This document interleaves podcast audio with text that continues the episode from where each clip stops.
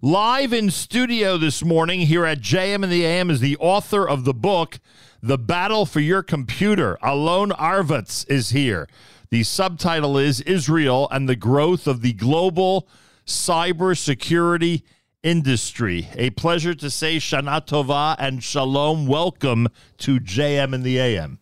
Shana Tova and Shalom Nachum. Why are you in Teaneck, New Jersey? Oh, that's an amazing question. so actually, after I founded my previous startup, IntSights, cybersecurity startup, Which started in Israel. we started in Israel, um, and we sold it in 2021. I got to a conclusion that it's not enough for me. I want another startup, so I'll find another one. In the same space, in the same cybersecurity? so actually, no, adjacent uh, space, uh, cloud computing. wow. Yes, uh, very similar, similar technologies. Uh, I can bring a lot of my enterprise uh, experience, uh, but different space. And in order to do that, you need to be in the USA? Yeah, so this time, unlike on the previous startup, I'm the CEO. So I'm also responsible for building all the go-to-market uh, organization for the company. And go-to-market is in the US. The customers here, How long have you been here? one month, Literally. Literally. You just got here, so to Yeah, speak. August 23rd. This is when I landed. So you missed Rosh Hashanah in Israel. I have I have my first abroad, by the way. Was it nice here? Yeah, very a- nice. it It's was- Teaneck, you know. a- That's a- mini Israel. oh, be careful. Please be careful. and where, where are you from? What city in Israel do you originate from? So I, I grew up in Ra'anana. Probably many Americans know No wonder Ra'anana. you know English so well. no, I know English so well because my dad worked all these years in the high tech industry. Uh, he's an Israeli, He's an Israeli. and he's been Pure going Israeli. around the world. I'm seventh generation in Israel. Um, and he knew that it's very important to know English. Like he works with English all day long. So since I'm in first grade, I'm going to tutors to learn English. he must be thrilled with what's happened to your career, I would imagine. Yeah, I guess so. He's pretty proud. And actually, a couple of years ago, he became a CFO in a cybersecurity company, Which So- is based where? which is based in uh, Ramat Gan. Wow. in Israel. Um, and it's funny because suddenly we're in the same space and we can talk about cybersecurity. Right. Well, you're probably certain things you can't talk about, right? I would assume. Exactly. Some we can't, uh, but it's a lot of fun. It's funny. I have two nephews, one in the army, one in the navy, who do this, who do what you describe in the book, are always monitoring what's going on in other countries, et cetera, et cetera. It doesn't surprise you. There are plenty of young people in Israel doing that, right? All right, there are plenty of those. And and they can't say, I mean, you know this, and, and it's obvious to anybody. They can't say a word to anybody about anything. You know, we, we, we can't even ask them, you know, how how how work was today because they it's just better for them to keep their mouths shut, frankly. Yeah, of uh, course. with- and today it's possible to say a lot more than in the past. Okay, in the Really? past you couldn't have said anything. This book, by the way, went through censorship. I would imagine, and, and ten years ago would never have been printed, or that's not fair. I, I wouldn't say never been printed, but a lot of things that exist in the book would have taken out. Right. You actually do.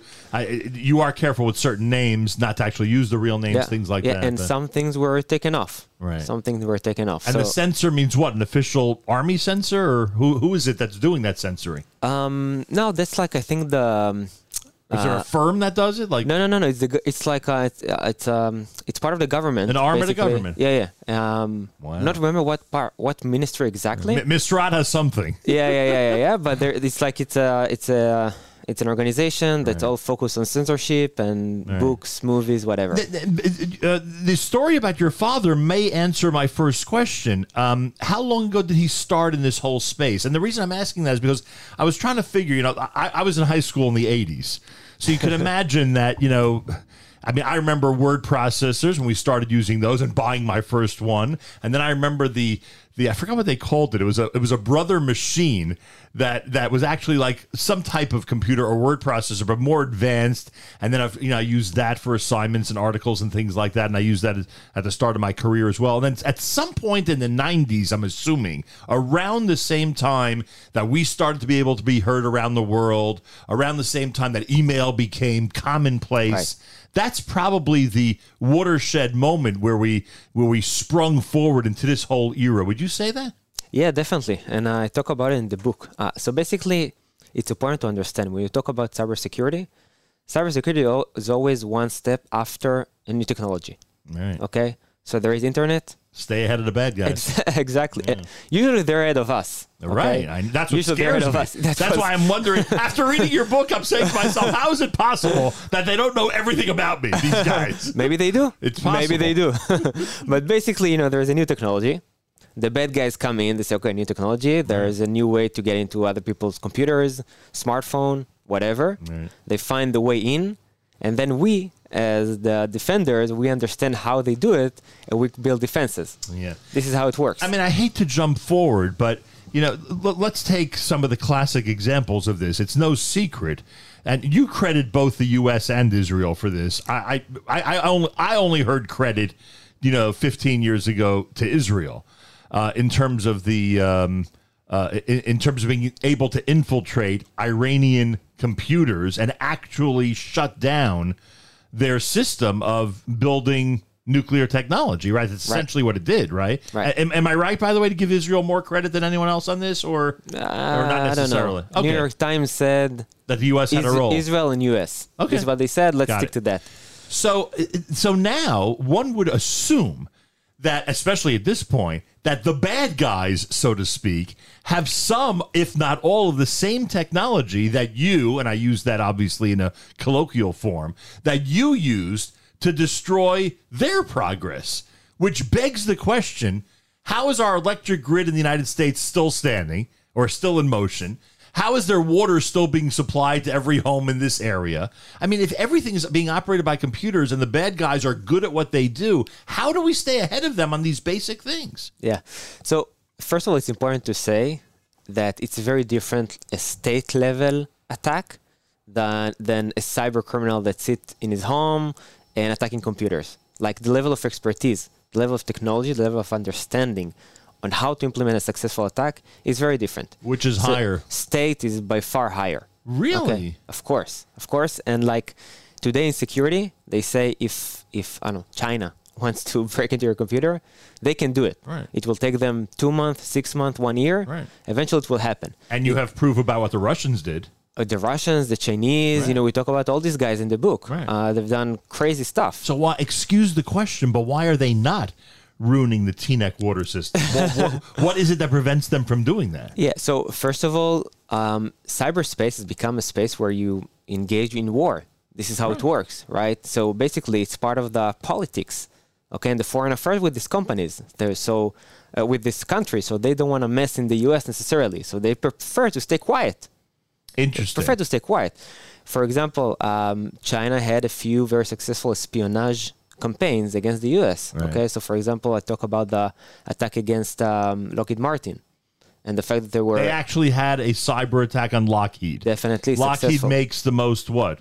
The state of the art They, they make aircraft? F thirty five. That's like the most most, state of the art fighter jets. Exactly, exactly. Okay, and allegedly they were able to get some of the um, F sixteen plans. So instead of investing years and years of research and development, they just launched a, a cyber attack, Right. got into the computer, got the plan, and So in the old days, you would have to send a spy into the Lockheed offices, have them go in the middle of the night and take photographs of these plans, get them back to China, and eventually they would see this technology. Now, in an instant, it seems, without sending a human being, they have access to it. Exactly. By the way, there is an amazing story about this uh, Jewish French uh, person that worked for the uh, for the French government, and he was um, uh, he he helped uh, develop the MiG. A, a, a jet, a Right. fighter jet, Sure. um, and he really wanted to help Israel back then. They didn't have any fighter jets, and they really needed it. So he just like took, you know, he just um, sn- snack papers and papers of the MiG plans, the technology. Right. Okay, And so like them to the Israelis. uh, to Israel. Right. Okay, so just like page by page Right. of papers. Well, that's how it was done. that's how it was done. Today, you use it in China. You can get through the internet, Right. access to someplace in uh, Right. in the U.S. Can get all the data back. If I wrote if I wrote an article in the 1980s, I'd put it uh, put it in a file folder and save it. You know, Exactly. you know how it gets saved today? Very differently. I know, I it's know. sitting in the cloud somewhere. exactly, exactly. Uh, Alon Arvatz is with us. The book is called The Battle for Your Computer. All right, so I asked you about the water system, and I, I like your answer because it seems to be that's always the traditional answer about why Russia, going back now to the Cold War, did not launch a nuclear strike on the United States. They didn't want to be the first to do that. And it sounds like, even though there is capability among some of these states to do what I just described electricity, water, etc., they don't want to be the first to start that type of cyber war, right? Exactly. That's really it. That's what holds them up from doing it. That that's amazing. Which also, uh, I, I then assume that because the rogue guy sitting in his basement does not have the same quote unquote ethics that some of the state leaders might have, you know, even if it's forced ethics. uh, So Ethic or interest. or know? interest, right? So if he wanted to gain access to all my passwords, to all the activities of this network, which operates through a streaming service, etc., they could. They would. They would just have to have again the interest in doing so. It's sort of like it's sort of like I know my bank account's never going to be hacked because there's never more than a few thousand dollars in there. but if I have a neighbor who's got a hundred thousand dollars in his bank account, the likelihood is that that he might get hacked, right? Right. But to be fair, today it's a lot harder to launch a successful cyber attack than the best in the past. Past meaning what? Five years ago? Ten years ago? Uh, Ten years ago. Really? Yeah, of course, because uh, the defenses are, have really improved. So you know, in the past, li- like when I was a kid, like kids my age could like get anywhere on the internet. They can take down website. They, and I have friends that have done it in the past. Okay, today it's a lot harder because today the security tools have really improved over time. So when you have a service like like LifeLock, that they're legitimately can say that they are at the you know the state of the art, top of their game when it comes to protecting one's privacy, when it comes to protecting one's identity. They can say that. It doesn't mean that you're 100% protected. Right. Okay, don't but get could fooled be, about it. Could it be ninety nine percent? Yes, definitely, definitely. There is a concept in cybersecurity of people that are called script kiddies. Okay, this is people without very high expertise. They just try to do some basic stuff and to hack into places Right. that didn't, that doesn't keep security, you know, very well. Right. That's the entire concept. Which is why when people, generally speaking, when we're alerted to some type of uh, infiltration, it's usually a store credit card, right? It- it- Right. But that's not true. I think some of the big banks have also been infiltrated, right? of course, So because they're also very advanced attackers. No doubt about that. By the way, last week there was a huge attack against MGM and Caesars. These are companies that spends millions on security. So what hap- what happens practically? Are their customers at risk? Are like what happens in the end? Okay, so in in that specific case, uh, the attackers gain control over all their data. Right. So that includes all the data about their customers. Every person who's ever signed up for their service. for example, exactly. Yeah, yeah, and it's insane. It's casino. Well, right? ha- People don't want to know that. Right, but forget that. But how dangerous is it that they have all this private information? Um, so I, I think so. Okay, so first of all, it's important to understand. Like, unlike real war, in, in cyber war, like the damage is limited. Like, no one is going like unless No, but if every social security number of every single customer is now known by a hacker, they've got That's a bad. tremendous advantage. That's bad. And chances are they do have every social security that's number, bad. right? But but the the But danger. you didn't answer my question. Chances are they do or don't have every social security number of, well, in of, the of people in, in the in, In the their MGM. customer base, yeah. So I don't know. They didn't publish what was exactly. Could it be? Uh, or you'd yeah. be surprised? No, could be. Definitely could be. So my information, and I use that, you know, generically for the billion people on this planet, or how many billion there are. Everyone's information is out there. It, it would be impossible to believe that some criminal doesn't have, you know, it, collectively that the criminals don't have every piece of private information that's available out there. So I wouldn't say every piece, but uh, you know, you need to assume that they have your personal data, Right. and you need to minimize the risk. That's what it's all about. You can't be 100% protected. Okay, that's the reality. We need to learn to live with that. Okay, so my, my mother-in-law, every time she thinks about someone having like the, the very little piece of information out there, It's scary. She, it's scary. Yeah. yeah, so she gets very, really nervous about Right. it. Um, but I think we need to understand t- and, and know how to live with that. Okay, they do have some of my personal information, and I just need to minimize the risk and minimize my exposure. Is that your That's what it's all main goal? Is that your your Yeah. startup all about minimizing the risk? uh, my previous startup, Right, the previous my startup. new, my Not new the- startup not the cloud computing. Yeah, exactly, not the cloud computing. Yeah, that's But what on the it's all previous about. one, that's what it's all Yes, about. I never said. And could you put it in in in could you put it in practical terms like you know can you put it in old time terms how do how does one minimize that risk? We know we know how to minimize the risk of being attacked. You secure the border you send more you know men and women to the front you know you have more tanks you have more f-16s et cetera et cetera. What happens in cyber war? How do you minimize that risk? So first of all, you need to understand how the attackers infiltrate your phone or computer. How does that happen? Okay, so you need to understand they can come in through email, and and uh, a file that you click can install something on your device. Right. You need to understand that if you click a, a, a link to some website, theoretically they can use that. Mm-hmm. That's how viruses years ago became so common because people Exactly. clicked on, clicked on stuff they shouldn't have clicked on. Exactly, exactly. So you need to understand the infiltration techniques, right? And when you understand that and you become aware, you can also prevent them.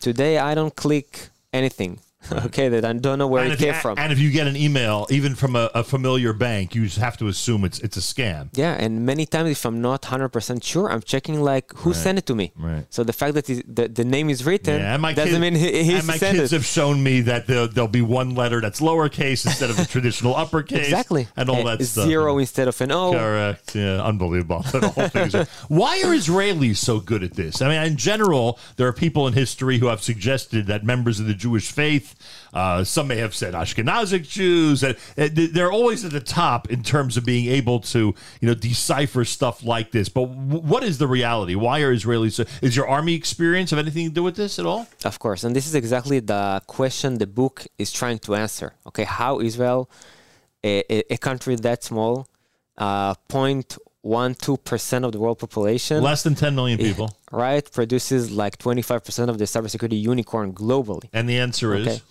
and the, the main answer is, uh, like you said, the military service. Okay, we've Really? always yes, we've always been a country that needed to defend ourselves against enemies around us, and the military had to adapt all the time. so it's a, it's And- a mentality, not a technique. It's more of a mentality. It's a mentality and experience that we gain through our military service. Okay, so I always like to compare it to NSA. NSA has amazing cyber capabilities. They're the ones responsible in this Right, country for right. cybersecurity. But in Israel, you get recruited to the army when you're 18.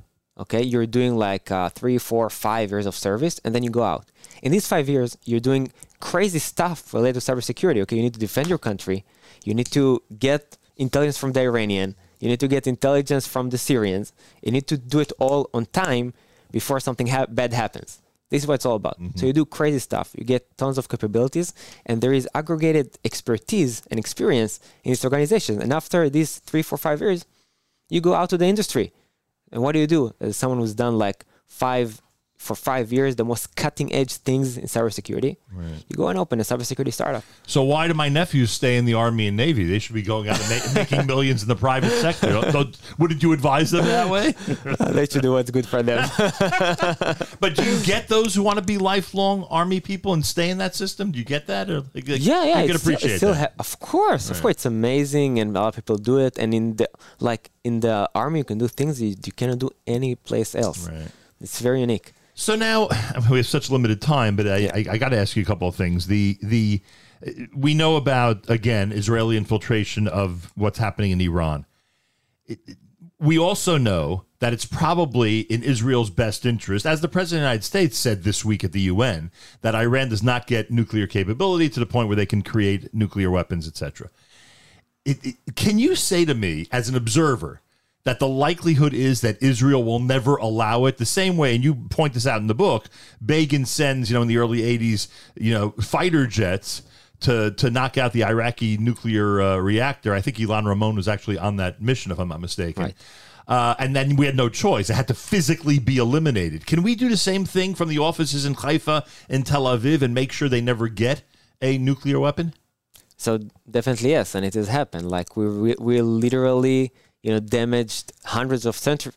Not we, uh, uh, Right. Israel, Right, quote unquote Israel. quote unquote. So when the prime minister or even the president of the United States stokes this fear about Iran getting this, they're not being fair with us because the reality is Israel will never allow them. Will never allow Iran to get to that point. Israel will never allow, but I would say that uh, it will be foolish from Israel's side to only rely on its cyber capabilities. Right. Because cyber capabilities can be blocked, okay? And we cannot rely only on that. We need to use politics.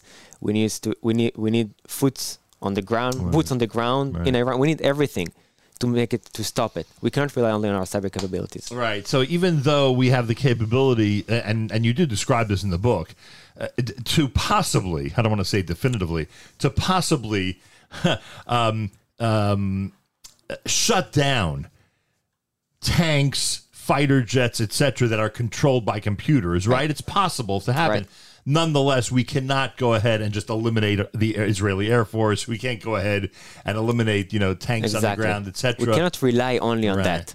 But but wouldn't it, and now I know I'm getting into a whole other topic, but I'm just curious, especially with your army um, uh, experience. We talk about a voluntary Israeli army, which I think would change the complexion of a lot of what's going on in Israel, especially the the the terrible rift. Uh, what, I don't want to say terrible, the rift that exists, whether it's worse or better than it was before, is another question. Uh, between those who want to go to the army and those who don't want to go to the army, a volunteer army seems to me at this point much more realistic because especially if, it, if, we're encouraged to do so for the reason I just mentioned, because it, we don't need as as much as you're saying we still need boots on the ground, F-16s, etc. We may not need it as much as we've needed it up until this point. Do you think that Israel might be going in that direction or not? It's a very good question. I think it's more about politics than actually uh, defense, right. honestly. Uh, but I think what you said is generally right for technology. So as technology advances, we need less boots on the ground. Right. we can replace it with technology. So one fighter jet can do what you know, hundreds of thousands of uh, of uh, a soldier did like uh, 300 years ago. Right. Okay, so it's right about technology, and cybersecurity is no different. How do I know if I buy a uh, a Tesla that there won't be a kid somewhere who's going to get into that Tesla's computer system and, and destroy the brake system? So honestly, it's scary. It is possible, you're saying. It's it's yeah. You see, How does it, Elon it has Musk, been proved. What, kind- what kind of cybersecurity does his company It have? has been proved, and I talk about it in the book as well. Okay, that um, cars can be infiltrated. that experiment that you wrote yeah, about. the experiment that I wrote about um, and controlled. Okay, so it is scary, and honestly, you need to trust Tesla that they do a very good job with security. So what's his cybersecurity office like? it must be insane. it must be huge. Yeah, I hope it's huge because that's scary. In other words, he needs an entire department just to fight the battles that you're describing. Exactly, and and between you and me, I didn't rush to buy Tesla, and that's one of the main reasons. Like So- I want to make sure they have the time to understand how to do security. So the driverless car, which people are afraid of, you know, the future of driverless cars, and they and they point out that you know accidents have happened when they experiment, etc. Forget that. The reality is that in addition to all the mistakes that could be made mechanically with a car like that, there could be people hacking in and actually controlling those cars at some point. yeah, it's definitely possible. Definitely possible, and it's scary. Honestly, See, it's it scares me as well. but no, but it's funny when you say possible. I also have to remember the space that you're in. Like it's Right. it's in your, with all due respect, it's in your interest to keep this fear going among people that you know that something can go wrong at a moment's notice if someone in the basement wanted to make sure to do so. Although I'm not in cybersecurity no, anymore, I get that, right? and on, I'm telling you, on the personal level, um, I wouldn't rush to buy like a Tesla until I Right. I, I feel like they're they've been through a few years right. of security development. Right. Okay, For my that's on my personal level. Do you use Dropbox? I use uh, Google Drive. Do you are you afraid that Google Drive is being spied on by somebody or that? Honestly, no. From that perspective, uh, uh, you know, I trust Google. You know, I, I trust Google I trust- Because they are what good at what? Because they're very good in security and technology in general. Um, and I know they invest, you know, tens of millions of dollars every year to keep this stuff uh, secured. And I also understand that it's not less secure than having these files on my computer. It's actually a lot safer that it's that there. They're worried about it. Yeah, so it's all about alternatives. Obviously, like yeah, keeping it all like in the old days in files in the closet in my house, that might be safer. Okay, uh, but that's not an option for me. So it's about my computer on cloud, and when this is the question, I prefer in the cloud. So your new book is sitting on Google Drive, and you're confident that nobody's reading it before it comes out. I'm confident enough to live with it. you, see what, you see what I worry about? now, what did you do? You wrote this in Hebrew and then someone translated it? Yes. Yes. And, how long does that take? Is it, is it a fast process to get it translated? Um, it's a few months. So I launched the book in Hebrew last January. Called what in Hebrew? Um, it's called um, The Best Defense. But the, how do you say it in Hebrew? Tova Tova The best defense. Yeah because it's like even, it doesn't even allude to computers. It doesn't allude to, to uh, cybersecurity. Right, right. It's not allude to cybersecurity, right. uh, but it's about like aganatova beotel. So the best defense is right. offense. Right.